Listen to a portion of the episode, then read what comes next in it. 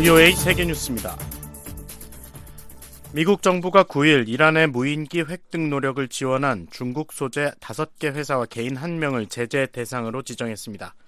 미 재무부 해외자산통제국은 이날 성명을 통해 중국 항저우 푸양 소재, 코토 기계 등 중국 소재 조직이 수천 개의 항공우주 관련 부품을 이란 항공기 제조산업공사에 제공했다고 밝혔습니다.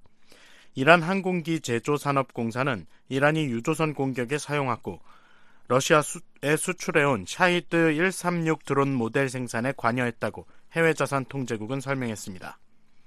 재무부는 이 공사가 지난 2008년 9월 17일 행정명령 13382호에 따라 이란 국방부에 의해 소유되거나 통제를 받고 이란 이슬람 혁명 수비대에 지원을 제공해 제재 대상으로 지정됐다고 밝혔습니다. 브라이언 넬슨 재무부 테러 금융정보 담당 차관은 이란은 러시아가 우크라이나에서 이란제 무인기를 사용한 데 따른 우크라이나의 민간인 사상자와 직접 관련이 있다고 지적했습니다.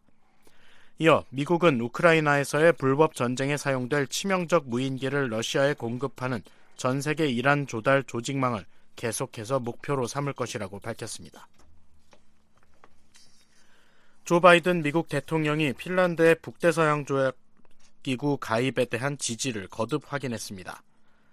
바이든 대통령은 어제 제이크 설리번 국가안보보좌관과 사울리 니니스퇴 핀란드 대통령의 회동 장소에 잠시 들러 니니스퇴 대통령에게 핀란드의 신속한 나토 가입에 대한 미국의 강력한 지지를 강조했습니다. 바이든 대통령은 또 니니스퇴 대통령과 우크라이나 지원에 대한 지속적인 약속에 대해서도 논의했다고 올리비아 돌턴 백악관 수석 부대변인이 전했습니다. 한편 튀르키예와 스웨덴, 핀란드는 앞으로 두 나라의 나토 가입에 대한 추가 회담을 이어갈 예정이라고 오스카 스탠스트롬 스웨덴 측 수석 대표가 어제 밝혔습니다. 스탠스트롬 수석 대표는 이날 재개된 3자 회담 뒤 기자회견에서 스웨덴과 핀란드가 이번 합의에서 구체적 조치를 취했다는 점을 튀르키예가 인정한 건 좋은 신호라면서 계속 앞으로 만날 것이라는데 동의했다고 밝혔습니다. 이와 관련해 이브라임 칼린 튀르키예 대통령실 대변인은 이번 회담에서 튀르키예의 안보 우려와 기대를 다시 한번 강조했다면서 이들 국가들이 취해야 할 조치들이 해당 문제의 방향과 속도를 결정할 것이라고 말했습니다. 튀르키예는 지난 1월 스웨덴 주재 자국 대사관 근처에서 이슬람 경전 쿠란 사본이 불태워지는 시위가 발생하자 이들과의 나토 가입 관련 회담을 중단했습니다. 핀란드와 스웨덴은 지난해 2월 러시아가 우크라이나를 침공하자 나토 가입 절차를 공동 진행해왔으며 30개 나토 회원국 중 헝가리와 터키의 승인만이 남았습니다. 캐나다 경찰은 퀘벡주 몬트리올 지역에서 중국의 해외경찰서 지부 두 곳이 운영되고 있다는 주장에 대해 조사 중이라고 밝혔습니다. 캐나다 경찰은 어제 성명에서 외국 정부가 지원하는 범죄 활동을 탐지하고 막기 위한 수사를 진행 중이라며 이 같은 범죄 활동은 캐나다 거주자들의 안전을 위협할 수 있다고 지적했습니다. 퀘벡주 경찰은 몬트리올과 인근 브로사드의 2개 센터의 활동으로 인한 가능한 희생자들은 중국계 캐나다인이었다며 이들 센터는 중국이 운영하는 경찰서일 수 있다고 말했습니다. 이와 관련해 쥐스탱 트리도 캐나다 총리는 이날 캐나다 의회에서 적대적 권위주의 정권의 용납할 수 없는 행동으로부터 캐나다인들을 보호하기 위해 모든 조치를 취할 것이라고 말했습니다. 앞서 유럽에 본부를 둔 인권단체 세이프가드 디펜더스는 지난 9월 보고서를 통해 전 세계 주요 도시의 수십 곳에 중국 경찰 지부가 존재한다고 주장했고 이후 미국 등 여러 나라가 관련 조사에 착수했습니다. 한편 캐나다 오타와 주재 중국 대사관은 이번 사안과 관련한 논평 요청에 응답하지 않았습니다. 8일 밤부터 어제 새벽까지 이어진 러시아의 대규모 미사일 공격으로 우크라이나 전역에서 최소 9명의 민간인이 사망하고 전력 공급이 한때 중단되는 등 피해가 잇따랐습니다. 이날 킨잘 극초음속 미사일 6발을 포함해 최소 80발 넘게 발사된 러시아의 미사일 공격으로 우크라이나 서부 르비우 지역과 중부 드니프로 지역 주민들이 숨졌고 북동부 하르키우에서는 포병 공격으로 최소 3명이 숨졌습니다. VOA 세계뉴스 김시영입니다.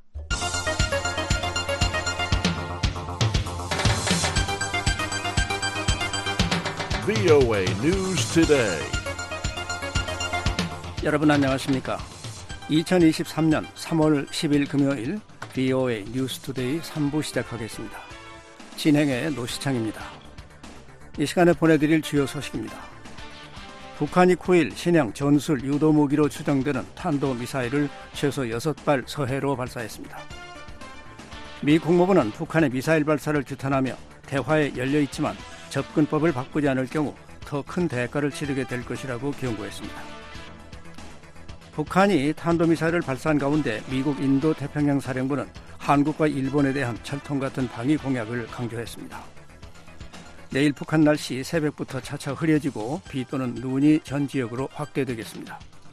아침 최저기온 영하 1도에서 영상 8도, 낮 최고 2도에서 18도, 바다의 물결은 동해 앞바다 0.5 내지 2m, 서해 앞바다 0.5 내지 1.5m로 일겠습니다.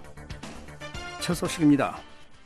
북한이 어제 즉 9일 김정은 국무위원장과 딸 김주혜가 현장을 참관한 가운데 신형 전술 유도 무기로 추정되는 탄도미사일을 최소 6발 서해로 발사했습니다. 미한연합훈련을 앞둔 무력 시위라는 분석이 나오고 있습니다.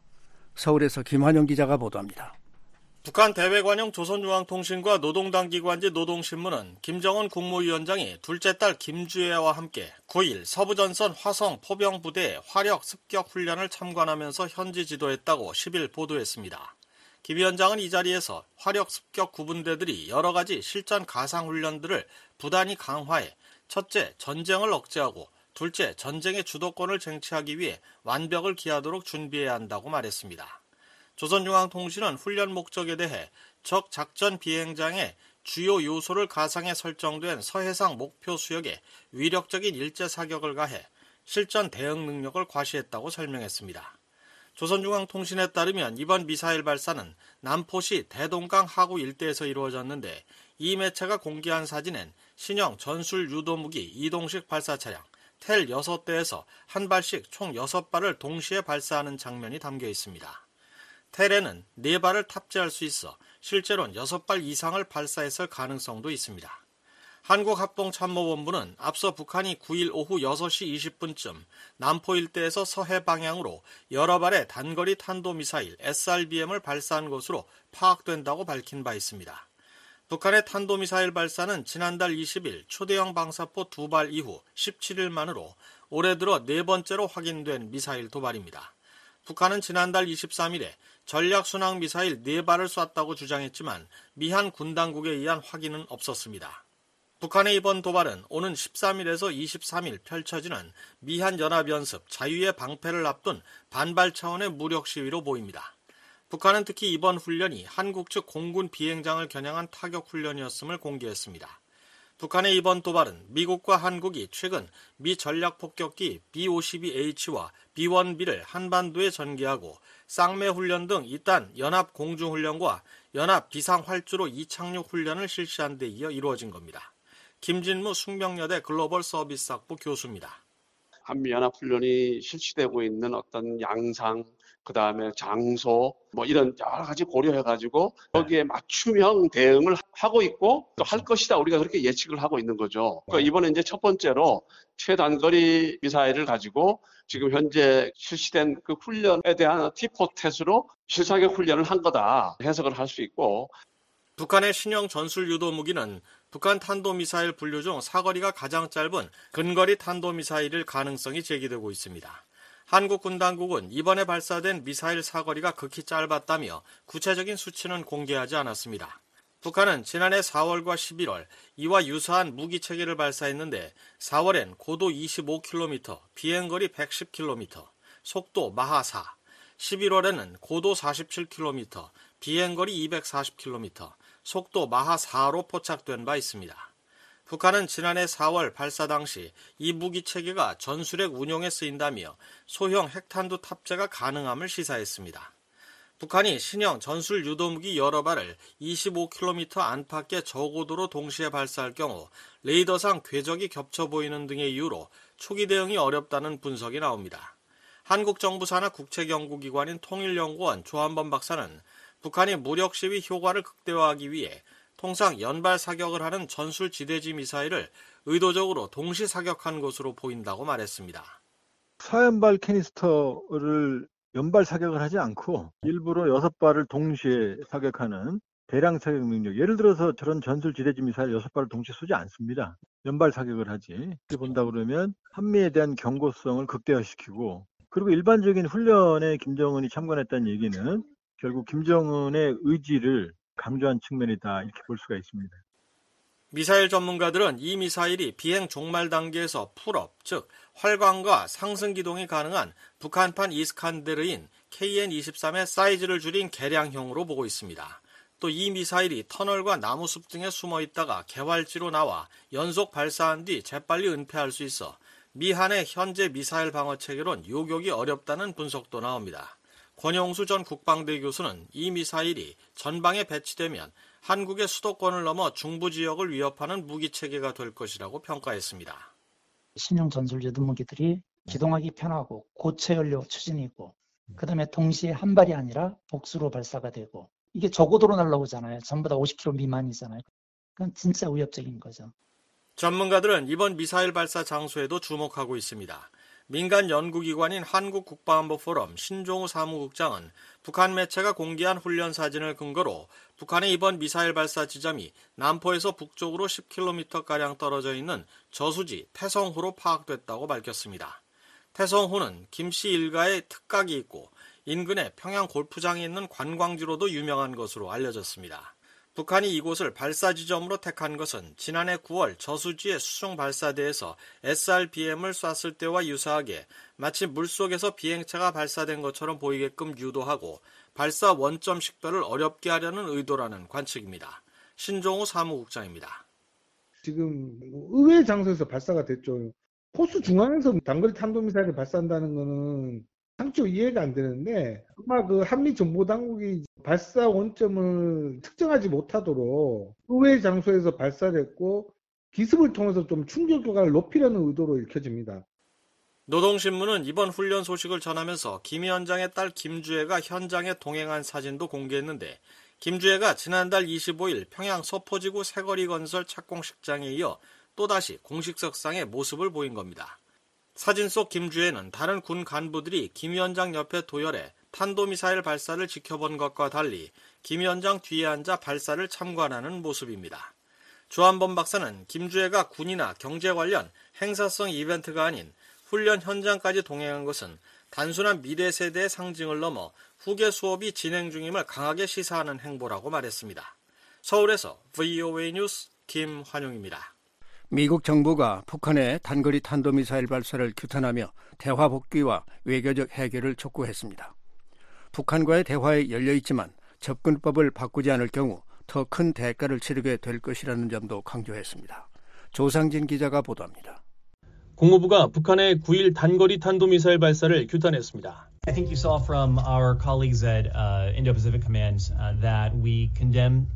네드 프라이스 국무부 대변인은 9일 정례 브리핑에서 관련 질문에 이전과 마찬가지로 이번 발사도 여러 UN 안보리 결의를 위반한 것이라고 비판했습니다. 그러면서 이는 국제사회에서 북한의 이웃 국가들에게 위협을 가한다고 지적했습니다. 이어 우리는 북한에 대한 외교적 접근에 전념하고 있다며 우리가 여러 장소에서 다양한 형태로 일관되게 제시한 제안을 북한이 받아들일 것을 촉구한다고 밝혔습니다. And we remain committed to a diplomatic approach to the DPRK. 또한 우리는 외교에 전념하는 것과 마찬가지로 조약 동맹국에 대한 방어와 한국, 일본에 대한 안보 약속에도 전념하고 있다며 그것은 철통 같다고 강조했습니다. 그러면서 우리는 최근 며칠 동안 그 두 나라와 우리가 맺고 있는 양자 관계를 비롯해 세 나라 간 3자 관계, 그리고 북한이 그 지역과 너머에 제기하는 도전에 대해 많은 대화를 나눴다고 덧붙였습니다. 프라이스 대변인은 또 북한의 이날 단거리 탄도미사일 발사가 예정된 미한 연합훈련에 대한 반발 성격으로 보느냐는 질문에는 연합훈련은 방어적 성격이라며 훈련 실시는 북한의 이딴 도발 때문이라고 지적했습니다. I couldn't say the motivation behind the DPRK's launch. If they are under the mistaken impression that 프라이스 대변인은 북한의 발사 동기에 대해서는 말할 수 없다면서도 우리가 파트너인 한국, 일본과 실시하고 있는 방어 훈련이 북한에 위협을 가하기 위한 것이라고 오해하고 있다면 그들은 잘못 알고 있는 것이라고 말했습니다. 이어 우리가 훈련을 하는 이유는 북한이 도발에 관여해왔고 우리가 조약 동맹국인 한국과 일본에 대해 철통 같은 안보 공약을 이행해야 할 위치에 놓였기 때문이라고 설명했습니다.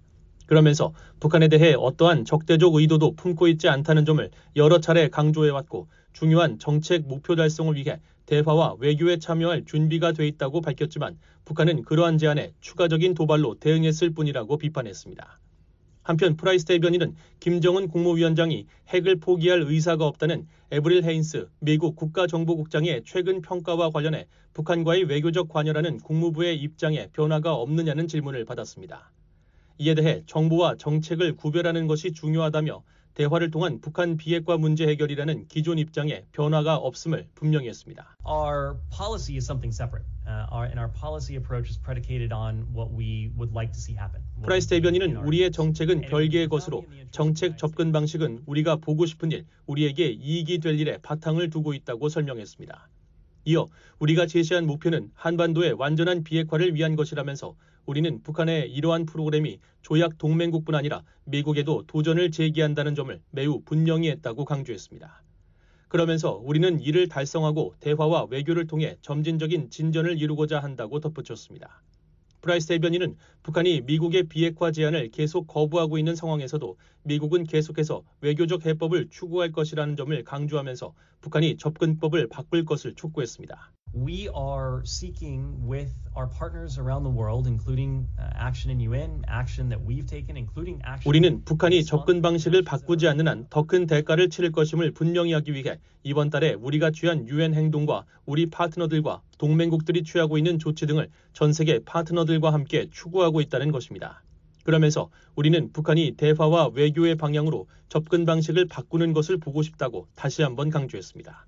VOA 뉴스 조상진입니다. 북한이 단거리 탄도미사일을 발사한 가운데 미국 인도태평양사령부는 한국과 일본에 대한 철통 같은 방위 공약을 강조했습니다. 괌 당국은 즉각적인 위협은 아니지만 영내 주변 사건을 계속 감시하고 있다고 밝혔습니다. 박동정 기자가 보도합니다. 미 인도태평양사령부는 9일 북한의 단거리 탄도미사일 발사를 규탄하며 한국과 일본에 대한 방위 공약을 재확인했습니다. 인도태평양사령부는 이날 발표한 성명에서 우리는 탄도미사일 발사를 알고 있으며 우리의 동맹 파트너와 긴밀히 협의하고 있다고 밝혔습니다.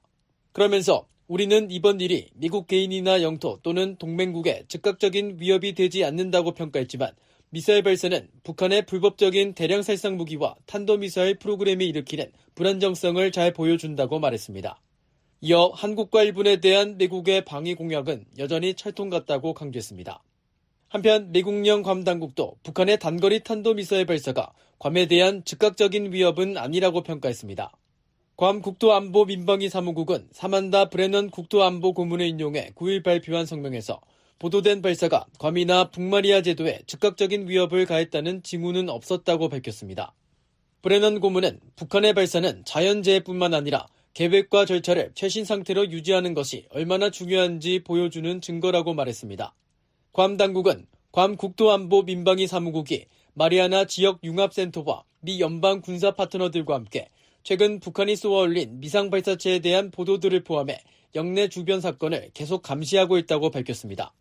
앞서 북한은 한반도 시각 9일 서해상으로 단거리 탄도미사일을 발사했습니다. 한국합동참모본부는 한국군이 이날 오후 6시 20분경 북한 남포 일대에서 서해 방향으로 발사된 단거리 탄도미사일 한 발을 포착했다고 밝혔다가 2시간 20분가량 지난 뒤 북한이 같은 지역에서 단거리 탄도미사일 여러 발을 동시에 발사한 가능성 등을 종합적으로 분석하고 있다고 수정해 발표했습니다. 북한의 이번 단거리 탄도미사일 발사는 다음 주 미한연합훈련 자유의 방패가 실시될 예정인 가운데 이뤄졌습니다. VOA 뉴스 박동정입니다. 미국 정보당국은 북한의 암호화폐 탈취 문제를 우선순위에 두고 있다고 미 중앙정보국장이 밝혔습니다. 정보국장은 또 동맹국들과 협력해 대응할 수 있는 방안이 많다고 강조했습니다. 이재훈 기자가 보도합니다. 윌리엄 번스 미 중앙정보국 국장은 9일 미 정보기관들이 북한의 암호화폐 탈취를 중요한 문제로 다루고 있다고 밝혔습니다. This is a significant priority for us right now, and I know it's shared across the intelligence community because 번수국장은 이날 하원정보위원회 14세계 위협평가 청문회에 출석해 북한의 암호화폐 탈취 차단 노력에 관한 질문에 이것은 지금 우리에게 중요한 우선순위라며 이는 정보당국 전반에 걸쳐 공유되고 있다고 말했습니다. 그러면서 북한 정권은 암호화폐 탈취를 정권을 지탱하고 수익을 획득하는 방법으로 보기 때문이라고 지적했습니다. 이어 이 문제에 대응하기 위해 일부 동맹국과 협력할 수 있는 일이 많다고 강조했습니다. 에브릴 헤인스 국가정보국장은 이날 청문회에서 아시아 동맹국들과의 사이버 안보 협력과 관련해 우리가 일본, 한국과 함께 관여해온 작업 영역이라며 이는 우리 모두 사이버 안보에 보다 능숙할 수 있도록 더 많은 도움을 얻기 위해서뿐 아니라 예를 들어 북한 그리고 우리 시스템을 공격하는 활동에 관여하고 있는 자들에 대항하기 위해서도 매우 중요하다고 밝혔습니다. This is an area of work that we have been engaged with. 이날 청문회에선 2008년 제정된 외국정보감시법 개정안의 핵심 조항인 702조의 의회 재승인 문제도 중점적으로 다뤄졌습니다. 이 조항은 해외에 있는 외국인을 전자통신 서비스로 표적 감시할 권한을 미 정부에 부여하는 내용입니다. 헤인스 국장은 이 조항에 대해 미 정부가 북한 등 적성국들의 위협에 관한 핵심적인 정보를 수집할 수 있도록 한다며 의회의 재승인을 촉구했습니다. But 702 is now principally relied upon for vital insights across a range of high priority threats. 헤인스 국장은 이 조항은 미국의 핵심 기반 시설을 겨냥한 중국의 악의적인 사이버 행위자들과 무기 확산, 적대적 행위자들에게 화학물질을 전달하기 위한 제재 회피 시도, 그리고 러시아와 북한의 위협과 관련된 핵심 정보 등 다양한 우선순위 위협에 대한 필수적인 통찰력에 주로 의존하고 있다고 말했습니다.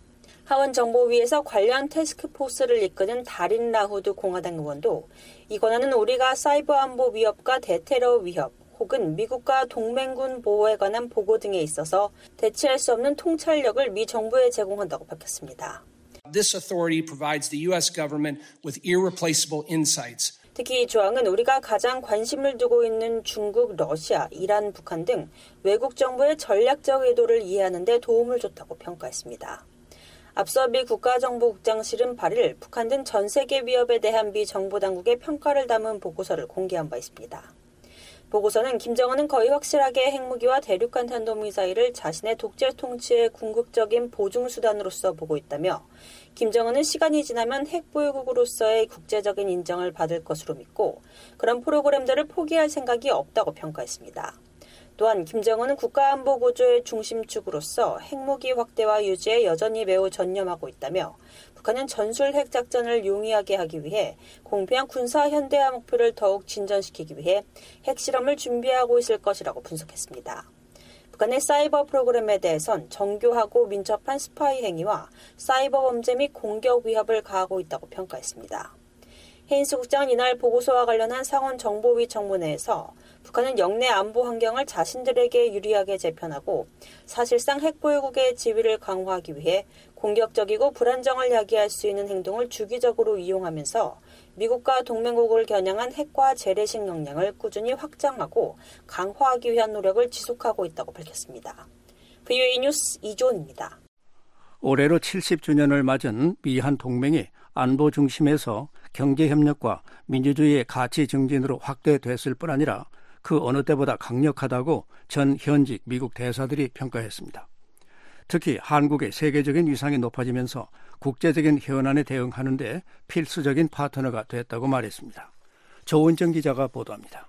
외교의 최전선에서 미한 동맹의 역사를 만들었던 미국의 전 현직 대사들이 9일 워싱턴에 직접 또 화상으로 모였습니다.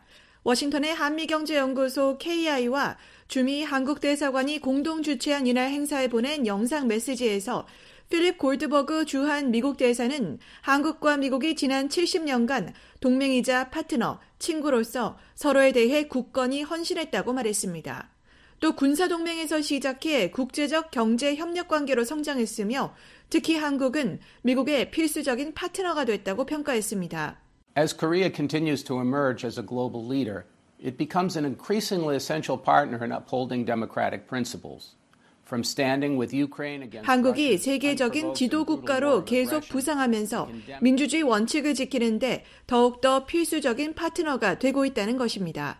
골드버그 대사는 미국과 한국이 러시아의 침략에 맞서 우크라이나와 연대하고 북한의 인권 침해를 비난하며 버마의 군사정부의 책임을 묻는 등 권위주의 정권의 악영향에 함께 맞서고 전 세계에서 자유를 위해 싸우는 이들을 위해 나서고 있다고 밝혔습니다.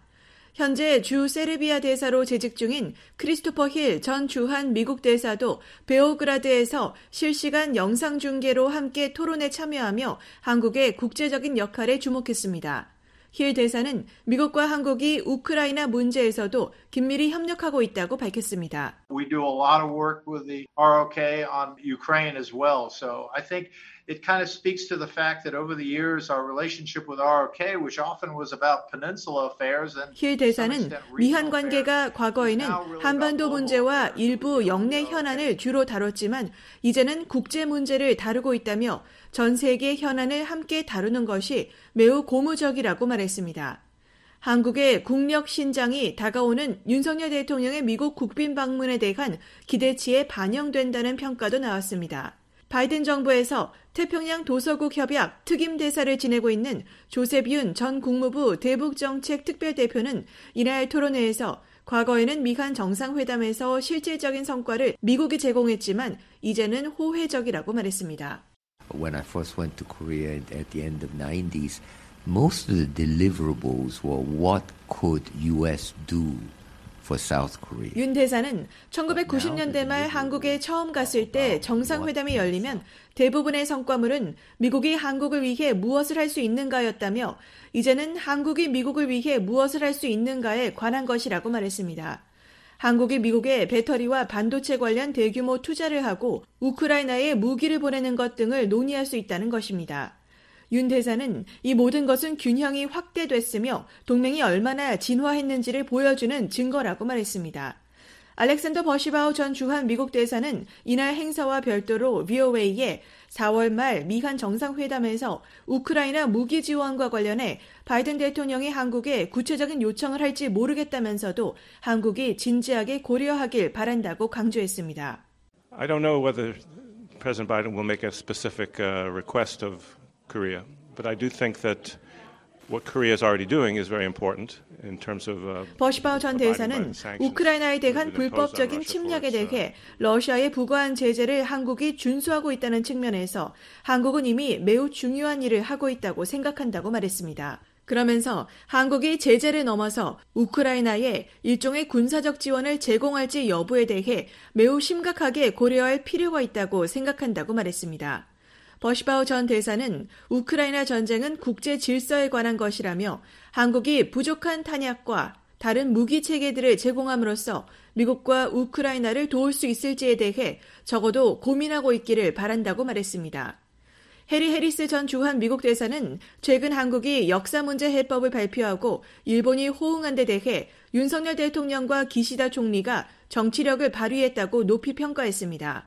Because of the statesmanship by these two leaders. Both countries can look to the future. We should never. 해리스 전 대사는 우리는 조상의 명예를 경시해서는 안 되지만 후손의 성공을 위한 무대를 마련할 수 있게 미래도 봐야 한다며 윤 대통령과 기시다 총리가 그것을 해냈다고 말했습니다. 특히 기시다 총리가 윤 대통령을 일본으로 초청한 것이 매우 의미 있다며 한일 관계와 미한일 3자 관계 그리고 확실히 미한 동맹에 매우 좋은 시기라고 말했습니다. 조태용 주미 한국 대사는 이번 역사 문제 해법이 한일 관계만을 위한 것이 아니라 미국과의 관계도 위한 것이며 인도 태평양에서 규범에 입각한 질서를 유지하기 위한 것이라고 말했습니다. 그러면서 이번 결정이 한일과 미한일에 많은 협력의 기회를 창출하고 앞으로 많은 긍정적인 일들이 일어나길 바란다고 말했습니다. 조 대사는 또 한국 국민들이 1980년대 민주화 시대를 거쳐 2020년대까지 오면서 미한 동맹에 대해 여러 가지 측면으로 질문하고 고민한 결과 미한 동맹을 지지하는 결론을 냈다고 말했습니다. I think my people, Korean people decided that having this alliance 조 대사는 한국 국민들은 미한 동맹과 미군의 지속적인 한국 주둔이 실제로 한국의 이익에 부합한다는 결정을 내렸다고 말했습니다. 이어 미한 동맹은 가치가 있으며 한국민들이 그 가치를 인식했다고 덧붙였습니다. VOA 뉴스 조은정입니다. 북한에 8년째 억류 중인 한국인 김국기 목사의 부인이 남편에게 보내는 공개 서한을 VOA에 보내왔습니다. 김 목사 가족이 언론의 심정을 밝힌 것은 이번이 처음입니다. 올해 칠순을 맞는 김 목사가 살아있다는 것을 확인했으면 좋겠다고 호소했습니다. 김영건 기자가 보도합니다. 보고 싶은 당신에게 편지를 쓰려니 눈물만 납니다. 지난 2015년 북한 당국에 체포돼 8년째 억류 중인 한국인 김국기 목사의 아내 김희순 씨가 남편에게 첫 공개 편지를 보냈습니다. 김 씨가 VOA에 전달한 서한엔 남편을 그리는 애절한 마음이 고스란히 담겨 있습니다. 김 씨는 김 목사 소식이 끊긴 지 8년이란 시간이 흘렀다며 건강은 어떤지요? 당신이 살아계신다는 소식만이라도 확인이 됐으면 좋겠다고 말했습니다. 그러면서 당신을 위해서 국내뿐 아니라 세계 많은 나라에서 김 목사가 무사히 석방돼 돌아오길 기도하고 있다. 당신 혼자가 아니라 많은 사람이 당신을 위해 애쓰고 있다며 희망의 말을 전했습니다. 이어 외롭더라도 힘을 내세요. 올해 당신 7순인데 꼭 함께 맞이하고 싶습니다. 당신이 무사히 돌아오실 거라 믿는다며 김 목사의 무사 귀환을 염원했습니다. 김국기 목사의 가족이 언론에 입장이나 심정을 직접 밝힌 건 이번이 처음입니다. 부인 김희순 씨는 현재 건강이 매우 좋지 않아 지방에서 요양 중인 것으로 알려졌습니다. 김 목사가 소속된 한국 개신교 교단과 기독교 매체들에 따르면 김국기 목사는 국내에서 노숙자 등 어려운 사람들을 돌보다 2000년대 초반 북한 선교를 위해 중국 단둥으로 파송됐습니다. 이후 단둥에서 쉼터동을 운영하며 탈북민 등 북한 주민들에게 숙식을 제공하고 북한에 의약품과 농기계 등을 보내며 선교 활동에 매진했던 것으로 알려졌습니다. 북한은 지난 2015년 김 목사를 체포한 뒤 간첩죄와 국가 전복 음모죄 등을 적용해 무기 노동 교화형을 선고했습니다. 하지만 김 목사 소속 교단과 지인들은 북한 정권의 터무니없는 거짓말이라고 반박해왔습니다. 앞서 미국 국무부도 지난 1월 게시한 전세계 정치범 석방 캠페인에 김국기 목사를 소개하면서 중국 단둥에서 북한의 인권 유린을 피해 탈출한 사람들을 지원하는데 오랜 시간을 바쳤다고 설명했습니다. 그러면서 김국기 목사를 비롯한 모든 정치범의 석방을 촉구하는 목소리에 동참해달라고 당부했습니다. 김 목사 부부의 지인은 7일 VOA에 권영세 통일부 장관이 억류자 가족을 만나 위로하고 미국 국무부도 김 목사 석방에 관심을 보이면서 김희순 사모가 용기를 얻은 것으로 안다고 말했습니다. 북한은 현재 김국기 목사를 비롯해 김정욱, 최춘길, 그리고 한국에서 국적을 취득한 탈북민 출신 한국인 총 6명이 억류돼 있습니다. 하지만 이들의 행방이나 생사는 전혀 알려지지 않고 있습니다. 권영세 장관은 최근 VOA와의 인터뷰에서 지난해 10월 억류자 가족을 면담한 뒤 많이 놀랐다며 석방 노력을 강화할 것이라고 말했습니다. 최초로 억류된 지 거의 10년이 다 됐는데 억류자 가족들을 만난 통일부 장관이 제가 처음 만났다고 그 얘기를 들었습니다. 만나고 나서. 그래서 그런 걸 보고 굉장히 놀랐는데 억류자 부분에 대해서 우리가 정부 차원에서든 사회 차원에서든 좀 더 많은 관심을 가져야 될 거라고 생각이 되고 남북관계 개선에 주력하며 억류자 문제에 사실상 침묵했던 전임 문재인 정부와 달리 새 정부가 억류자 석방에 관심을 보이면서 한국 내 종교단체들도 이들의 석방 캠페인을 시작했습니다. 한국과 해외 한인 주요 기독교 지도자들로 구성된 한미수교 140주년 한국기독교기념사업회 임원들은 지난 2일 권 장관을 만나 억류자 문제 해결을 위해 협력해 나가기로 했다고 밝혔습니다. 기독교 계열 민간단체인 북한정의연대도 한국 내 북한 선교단체들, 교회, 일반 시민들과 함께 억류자 석방을 위한 범국민운동을 펼칠 계획입니다. 이 단체 대표인 정베드로 목사는 VOA에 억류자 석방이 진정한 남북관계 개선과 화해의 출발점이라고 강조했습니다. 남북 관계가 앞으로 정말 대화와 협력과 교류의 그러한 가능성을 그래도 우리가 열어두고 나아간다고 할 때에 가장 먼저 풀고 해결해야 할 과제가 바로 북한에 억류된 한국인 분들의 문제입니다. 이분들이 인도적으로 평화적으로 석방되는 그러한 조건이나 그러한 대화 분위기가 만들어져야 다른 모든 것들이 정말 풀릴 수가 있고 그게 정말 진정한 화해와 평화가 시작되는 거라고 봐서. VA 뉴스 김영권입니다. 북한이 UN 무대에서 다른 나라의 인권 문제를 제기한 데 대해 유럽연합과 일본이 반박 입장을 내놨습니다. 유럽연합은 북한의 인권 상황을 지적하며 책임 규명이 필수라고 강조했고 일본은 북한에 의한 납치 문제의 즉각적인 해결을 촉구했습니다. 조상진 기자가 보도합니다. 유럽연합 EU는 9일 북한 인권 문제 해결을 위해 국제 무대에서 주도적인 역할을 계속할 것이라고 강조했습니다. 나빌라 마스랄리 EU 대변인은 북한이 지난 3일 열린 제52차 UN 인권이사회 회의에서 유럽 등 서방 국가의 인권 문제를 제기하며 비난한 데 대한 BOA의 논평 요청에 다른 국가의 발언에 대해 제공할 의견이 없다면서도 우리가 할 수 있는 일은 북한의 인권 침해에 대한 관심을 환기시키고 국제적 책임 규명이 이루어지도록 하는 것이라고 말했습니다.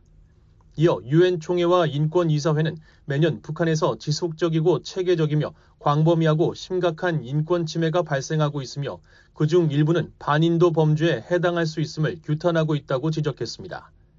그러면서 EU는 북한이 UN 총회와 UN 인권이사회의 결의에 포함된 권고사항들을 이행하기를 계속 기대하고 있다고 강조했습니다. 마스랄리 대변인은 북한이 이행해야 할 권고사항에는 북한에 대한 접근 허용 등 인권에 관한 진전을 이루기 위해 UN 특별보고관과 다른 UN 인권이사회의 특별 절차에 전적으로 협력하고 이들과 관여하는 것이 포함된다고 설명했습니다. 또한 북한 인권 침해에 대한 책임 규명과 제재를 통한 압박, 대화를 통한 해결 등 북한의 인권 상황 개선을 위한 EU의 의지를 거듭 분명히했습니다. 마스랄리 대변인은 북한의 인권 침해에 대한 책임 규명은 필수적이라며 우리는 UN 인권 최고대표 사무소의 노력을 전적으로 지지한다고 말했습니다. 그러면서 대북 제재와 기타 메시지를 통해 압박을 가하는 동시에 소통과 대화 채널을 유지하는 대북 비판적 관여 정책의 일환으로 EU는 국제 파트너들과 함께 북한의 인권 상황을 구체적으로 개선하기 위해 지속적으로 노력할 것이라고 강조했습니다. 일본 정부도 UN 무대에서 과거 일제강점기 시절 성노예 문제 등 일본의 인권과 역사 문제에 대한 북한의 비난을 일축했습니다. 일본 외무성 대변인실은 VOA의 관련 질문에 지난 3일 UN 인권이사회에서 북한의 비난을 반박한 일본 대표의 발언을 소개하면서 북한이 일본에 대해 언급한 주장과 수치는 근거가 없으며 사실관계가 틀린 것이라고 말했습니다. 이어 납치 문제에 대한 북한의 주장도 잘못된 인식에 근거하고 있다면서 일본과 북한은 지난 2014년 5월 스톡홀름 합의에서 납북자 문제를 포함한 모든 관련 일본인들에 대한 포괄적이고 철저한 조사를 수행하기로 약속했다는 점을 상기시켰습니다. 특히 납북 희생자들과 그 가족들은 이제 고령이 됐고 그들 중 일부는 세상을 떠났다면서 납치 문제는 더 이상 지체 없이 해결돼야 한다는 점을 거듭 강조했습니다. 그러면서 우리는 북한이 스톡홀름 합의를 이행하고 가능한 한 빨리 모든 납북자를 일본에 송환할 것을 촉구한다고 덧붙였습니다. 앞서 방광혁 제네바 주재 북한 대표부 차석 대사는 지난 3일 52차 UN 인권이사회 고위급 회기 5일째 회의에서 발언권을 얻어 국제사회의 북한 인권 문제를 반박하며 오히려 호주와 유럽, 일본, 한국 등의 인권 문제가 있다고 비난했습니다. 특히 유럽 등 서방국 중 증오범죄와 인신매매 등 인권 문제가 없는 나라는 없으며 일본은 과거 20만 명의 여성을 성노예로 삼고도 반인도적 범죄에 대해 반성하거나 보상하지 않았다고 주장한 바 있습니다. VOA 뉴스 조상진입니다. 엘리자베스 살몬 UN 북한 인권 특별보고관이 북한의 국경 봉쇄와 정보 유입 제한, 납치 문제 등 폭력적인 인권 탄압을 조목조목 고발했습니다.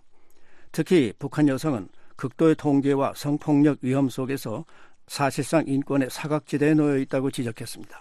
김영권 기자가 보도합니다. 살몬 특별보고관이 제네바에서 열리고 있는 제52차 유엔인권이사회에 제출한 북한 인권 상황보고서가 9일 공개됐습니다. 특별보고관은 1년에 2차례 UN 인권이사회와 UN 총회에 정기 보고서를 제출하며 지난해 8월 취임한 살먼 보호관이 UN 인권이사회에 보고서를 제출한 건 이번이 처음입니다.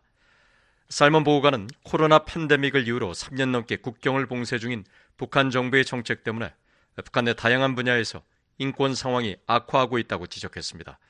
특히 장기화된 국경 규제로 의약품, 의료, 생계수단에 대한 접근이 제한된 여성과 여아 등 가뜩이나 취약한 주민들이 벼랑 끝으로 내몰린 것에 대해 우려한다고 밝혔습니다.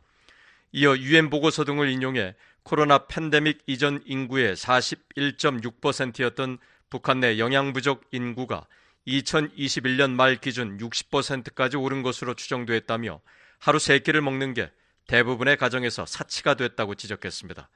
그러면서 북한은 이런 장기간 지속되는 식량 위기를 타개하기 위해 국제 지원이 필요하다며 이를 위해 국제사회와 협력할 것을 촉구했습니다. 또 최근의 한반도 긴장 상태와 소통 부족 등의 우려를 나타내며 인권에 기반한 외교적 관여의 중요성을 강조했습니다. 모든 당사국에 외교적 관여를 반드시 되살릴 것을 촉구하는 한편 한반도의 지속 가능한 평화는 인권이 모든 외교 과정의 중심이 되어야 달성할 수 있음을 강조한다는 겁니다.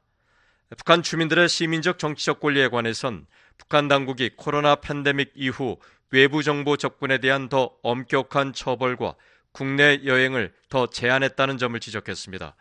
특히 반동사상문화배격법과 청년교양보장법, 최근엔 평양문화보호법까지 제정해 당국이 젊은이들의 휴대전화를 감시하고 이들이 외국 매체의 사진과 동영상, 문서를 사용하는지 한국식 언어를 사용하는지 감시하기 위해 가택 수색까지 펼친다는 보고도 받았다고 말했습니다.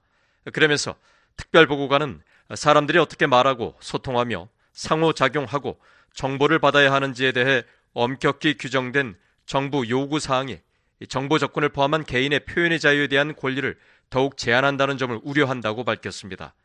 강제 실종에 대해선 납치를 포함해 실종자의 생사와 행방이 명확해질 때까지 지속되는 중대 범죄란 사실을 강조했습니다.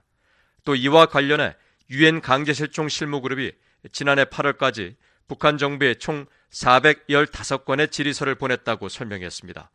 이어 전시 전후 납북자, 한국전쟁 국군포로, 일본인 등 외국인 납치 피해자들, 한국인 억류자 6명 등을 언급하며 북한에 이에 대해 수행한 조사와 모든 실종자의 생사와 행방에 대한 정보를 제공할 것을 촉구한다고 밝혔습니다. 올해 보고서는 여성 보고서를 방불케 할 정도로 북한의 여성과 여아가 겪는 다양한 인권 침해를 자세히 설명한 게 특징입니다. 살먼 보호관은 북한의 국제 의무에 근거해 여성과 여아들을 자신이 수행할 임무의 최우선 순위로 뒀다면서 긴급한 주의가 필요한 상황이라고 강조했습니다. 이어 북한에서 성차별이 지속되고 만연한 성에 대한 고정관념은 여성차별의 근본 원인이란 점을 명확히 했습니다. 탈북민들에 따르면 북한에서 여성은 나라의 꽃이라고 불리지만 의상과 헤어스타일, 심지어 화장까지 여성의 외모는 국가의 통제를 받는다는 것입니다. 또 북한은 성폭력을 심각한 범죄로 다루지 않고 피해자에 대한 보상도 배제하는 등 성에 대한 고정관념은 사회 다양한 측면에서 나타난다고 지적했습니다. 그러면서 북한 정부는 여성과 여아의 권리와 양성평등 증진을 위한 포괄적인 행동계획을 개발하고 채택하며 시행해야 한다고 촉구했습니다. 아울러 북한 당국의 최근 통제 강화로 장마당을 생계수단으로 삼는 많은 북한 여성이 정권의 통제와 부패의 표적이 되었다며 이를 인권침해의 새로운 양상으로 주목하고 있다고 밝혔습니다. 살먼 보호관은 북한 정부에 총 11개 권고를 제시하며 가장 먼저 법적으로나 실질적으로 주민들이 출입국할 수 있는 기본권을 인정하고 송환된 주민이 처벌받지 않도록 보장해야 한다고 촉구했습니다. 아울러 인신매매의 근본 원인을 포함해 여성과 여아에게 영향을 미치는 인신매매 상황을 해결하기 위해 통합적 접근 방식을 채택하라고 북한 정부에 권고했습니다. 또 구금된 여성들을 여성교도관이 담당토록 하고 성에 대한 차별, 성폭력, 성희롱 등에 대한 정의를 명시하며 관련 형법조항을 검토해 처벌을 포함시켜야 한다고 밝혔습니다. 한국 정부엔 탈북 여성과 여아의 심신회복 등 탈북민들의 정신건강에 대한 지원을 강화해야 한다고 권고했습니다. 특히 피해자, 가족, 탈북자, 시민사회단체가 북한의 불처벌에 맞서 싸우고 평화 구축과 정보 접근을 지원하기 위한 노력을 계속할 수 있도록 시민사회단체와 협력해야 한다고 밝혔습니다. 또 지난해 UN 총회 보고서에서 권고한 것처럼 중국과 러시아를 향해 송환시 심각한 인권 침해를 당할 위험이 있는 북한 출신 개인들에 대해 강제 송환 금지 원칙을 적용할 것을 권고했습니다. 유엔 인권이사회는 이 보고서를 토대로 오는 20일 살몬 보호관의 보고 등 상호 대화를 통해 북한의 인권 상황을 검토합니다. 유럽연합은 이후 북한 인권 결의안을 올해에도 제출할 것으로 알려졌습니다. VA 뉴스 김영권입니다. 북한의 자유지수가 올해도 전 세계 최하위권을 벗어나지 못한 것으로 나타났습니다. 북한은 일당 독재 국가로 당국이 중대한 인권 유린에 가담하고 있다는 지적입니다. 조상진 기자가 보도합니다. 미국 워싱턴에 본부를 둔 국제인권단체 프리덤 하우스는 9일 발표한 2023 세계 자유보고서에서 북한의 자유지수가 세계 최하위권에 머물렀다고 밝혔습니다. 전 세계 210개 국가를 완전히 자유로운 국가와 부분적으로 자유로운 국가, 자유롭지 않은 국가 등 3단계로 분류한 보고서에서 북한은 예년과 마찬가지로 100점 만점 중 3점을 받아 자유롭지 못한 국가로 평가됐습니다. 북한보다 점수가 낮은 나라는 1점을 받은 남수단과 시리아, 2점을 받은 투르크메니스탄 등 3나라뿐입니다. 북한은 선거와 다원주의, 정치 참여, 정부 기능 등을 평가한 정치적 권리에서 40점 만점에 0점을 기록해 주민들의 정치적 권리가 완전히 박탈된 것으로 평가됐습니다. 또 개인의 자율성과 결사의 자유, 시민에 대한 법치 항목에서도 모두 0점을 받아 시민적 자유도 전혀 보장되지 않는 것으로 조사됐습니다. 보고서는 구체적으로 북한이 왕조 형태의 전체주의 일당 독재 국가로 당국이 주기적으로 중대한 인권 유린에 가담하고 있다고 지적했습니다. 또한 감시가 만연하고 자의적 체포와 구금이 빈번하게 발생하며 정치적 범죄에 대한 처벌이 가혹하다고 설명했습니다. 아울러 국가는 고문과 강제노동, 기아 및 기타 잔혹행위가 발생하는 정치범 수용소 시스템을 유지하고 있다고 덧붙였습니다. 이어 북한 당국이 지난해 2월 이미 사망한 김정일 전 국방위원장의 80세 생일을 맞아 수용소에 투옥된 수천 명을 감형한 뒤 석방했지만 대부분 건강 상태가 좋지 않은 상태였으며 이마저도 반체제 인사는 포함되지 않았다고 지적했습니다. 또 북한 내에서 지난해 2차례의 신종 코로나 바이러스 감염 발생 보고가 있었다며 북한 당국은 5월 감염 사례를 보고받은 뒤 국경 봉쇄를 실시했고 8월에 방역전 승리를 선언했지만 같은 달 말 중국 국경 근처에서 다시 감염 사례가 보고돼 국경 봉쇄 조치를 재시행해야 했다고 밝혔습니다. 보고서는 또한 북한과 중국, 이란 등 권위주의 세력은 유엔에서 영향력을 행사해 국제체제를 재편하려 노력해왔다며 북한은 중국 등과 함께 유엔에서 제재 사용에 대해 비판을 가했다고 지적했습니다. 그러면서 북한은 중국, 쿠바 등과 함께 세계 자유보고서가 발표된 지난 50년간 자유롭지 못한 국가 범주에 단 한 번의 예외 없이 포함된 12개 나라 중 하나라고 말했습니다. 프리덤 하우스는 1973년부터 50년째 전 세계 정치와 시민적 자유 실태를 조사해 이를 수치로 환산한 연례 보고서를 발표하고 있습니다. 북한은 해마다 이 조사에서 세계 최악 중 최악의 자유탄압국으로 분류되었으며 지난해 같은 조사에서도 100점 만점 중 3점을 받는 데 그쳐 최하위권에 머물렀습니다. 특히 지난 2021년 평가에서는 신종 코로나 바이러스 확산 방지를 핑계로 자국민의 사살 명령을 내리고 국경을 봉쇄하는 등 자유를 극단적으로 억압하고 있으며 신종 코로나 바이러스에 대한 투명한 정보 공개를 하지 않고 있다는 지적을 받은 바 있습니다. 한편 이번 자유지수에서는 스웨덴과 노르웨이, 핀란드 등 북유럽 국가들이 100점 만점을 받아 가장 높은 자유 수준을 누리고 있는 것으로 평가됐습니다. 일본은 97점으로 아시아권에서 가장 높은 순위를 기록했고 미국과 한국은 83점으로 높은 자유 수준을 기록했으며 중국은 9점을 받아 북한과 마찬가지로 최악 중 최악의 탄압국으로 분류됐습니다. VOA 뉴스 조상진입니다. 북한의 15세에서 49세 여성 3명 중 1명이 빈혈을 앓고 있는 것으로 추산된다고 유엔이 밝혔습니다. 2030년에는 더 많은 여성이 빈혈에 시달릴 것이라는 전망도 내놨습니다. 안소영 기자가 보도합니다.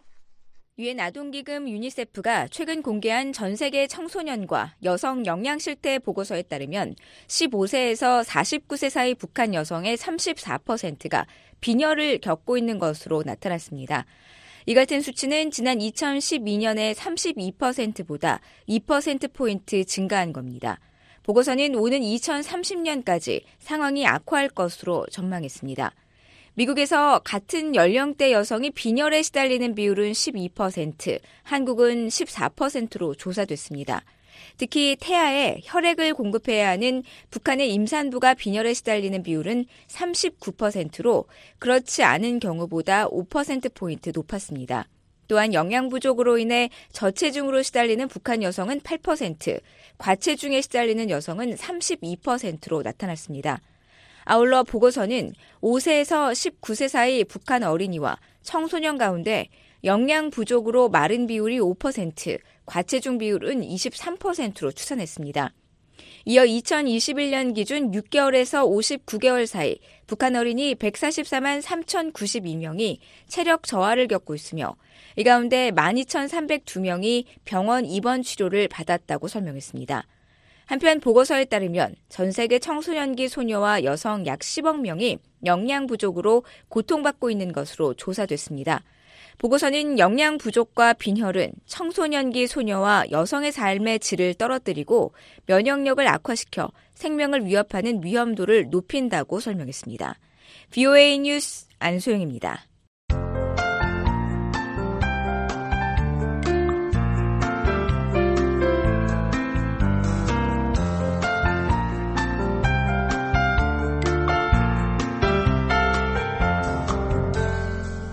VOA 뉴스 투데이 북한 날씨 알아보겠습니다.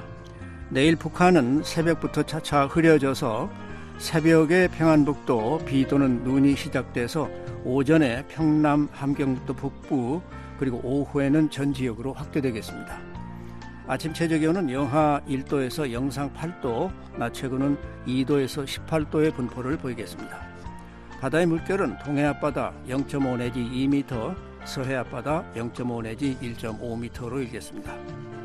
지역별 날씨입니다. 평양은 오전에 구름 많다, 오후에는 흐리고 비가 내립니다. 최저 6도, 최고는 17도입니다. 남포 오전에 구름 많고 오후에 비가 내리겠고 최저 6도, 최고 17도. 신의주 흐리고 오전 한때 비가 내리겠습니다. 최저 6도, 최고는 13도. 강계 흐리고 오후에 한때 비 또는 눈이 내리겠고 최저 3도, 최고 9도.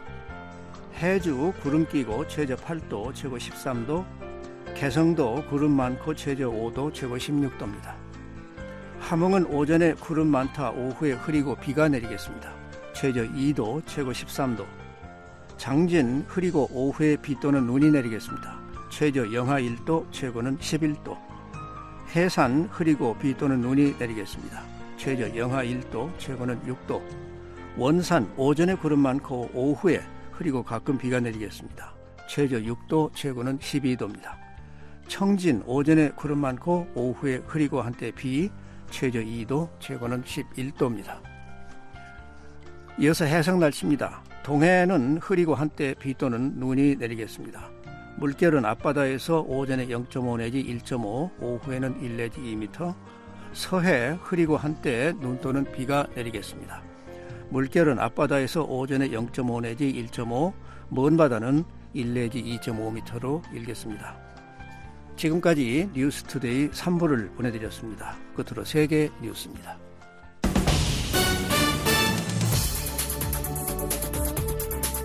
VOA 세계 뉴스입니다. 미국 정부가 9일 이란의 무인기 획득 노력을 지원한 중국 소재 5개 회사와 개인 1명을 제재 대상으로 지정했습니다. 미 재무부 해외자산통제국은 이날 성명을 통해 중국 항저우 푸양 소재, 코토 기계 등 중국 소재 회사가 수천 개의 항공우주 관련 부품을 이란 항공기 제조산업공사에 제공했다고 밝혔습니다. 이란 항공기 제조산업공사는 이란이 유조선 공격에 사용하고 러시아에 수출해온 샤히드-136 드론 모델 생산에 관여했다고 해외자산통제국은 설명했습니다. 재무부는 이란 항공기 제조산업공사가 지난 2008년 9월 17일 행정명령 13382호에 따라 이란 국방부에 의해 소유되거나 통제를 받고 이란 이슬람혁명수비대에 지원을 제공해 제재 대상으로 지정됐다고 밝혔습니다.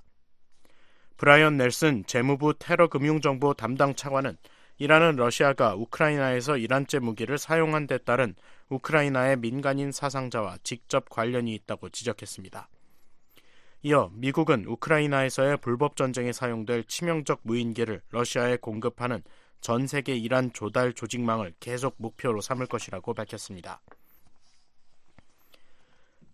러시아 정부는 10일 미국과의 핵 군축 협정 재개를 위해서는 자국에 대한 미국의 적대 정책이 먼저 바뀌어야 한다고 밝혔습니다.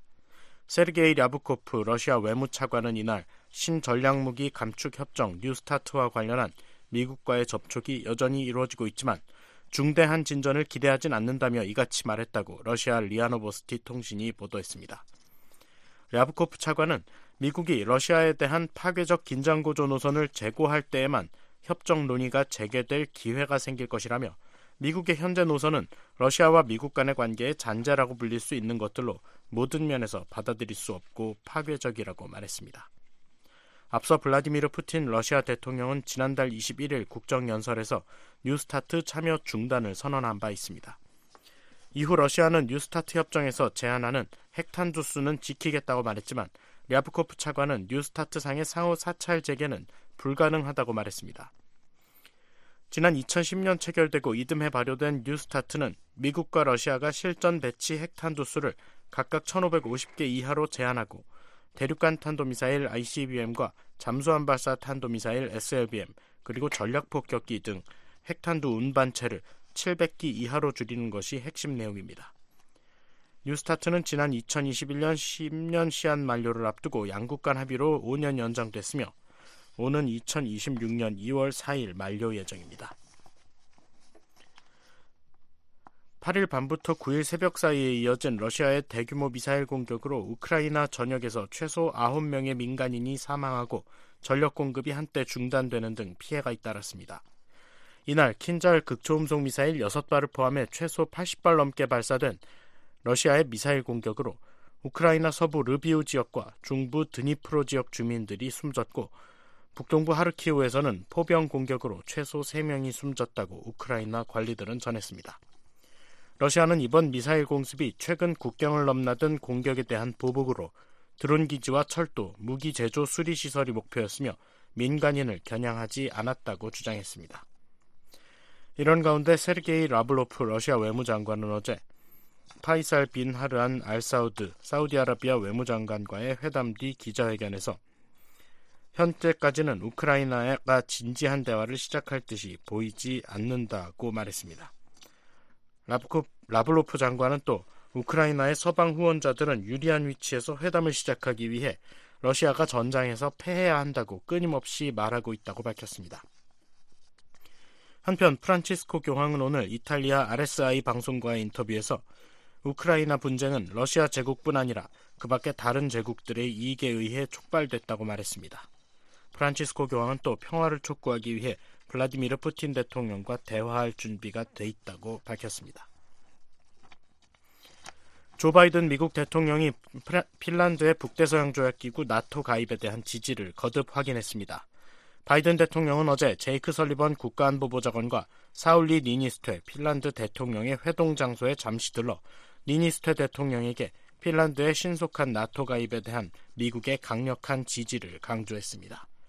바이든 대통령은 또 니니스퇴 대통령과 우크라이나 지원에 대한 지속적인 약속에 대해서도 논의했다고 올리비아 돌턴 백악관 수석 부대변인이 전했습니다. 한편 튀르키예와 스웨덴, 핀란드는 앞으로 두 나라의 나토 가입에 대한 추가 회담을 이어갈 예정이라고 오스카 스탠스트롬 스웨덴 측 수석 대표가 어제 밝혔습니다. 핀란드와 스웨덴은 지난해 2월 러시아가 우크라이나를 침공하자 나토 가입 절차를 공동 진행해왔으며 30개 나토 회원국 가운데 헝가리와 터키의 승인이 남았습니다. VOA 세계뉴스 김시영입니다. 지금까지 여러분께서는 VOA 저녁 방송을 들으셨습니다. VOA 저녁 방송은 저녁 8시부터 자정까지 4시간 동안 중파 1188kHz를 통해 들으실 수 있습니다. 또 밤 9시부터 10시까지는 단파 7465, 9490, 11570kHz로 밤 10시부터 12시까지는 단파 9800, 9985, 11570kHz로도 들으실 수 있습니다. 그리고 매일 새벽 2시부터 3시까지 1시간 동안 보내드리는 VOA 새벽 방송은 중파 AM 1566kHz로 들으실 수 있습니다. 아침 4시부터 6시까지 2시간 동안은 단파 7465, 9,800, 9,575kHz로 청취 가능합니다. 함께해 주신 여러분 고맙습니다. 다음 방송 시간까지 안녕히 계십시오.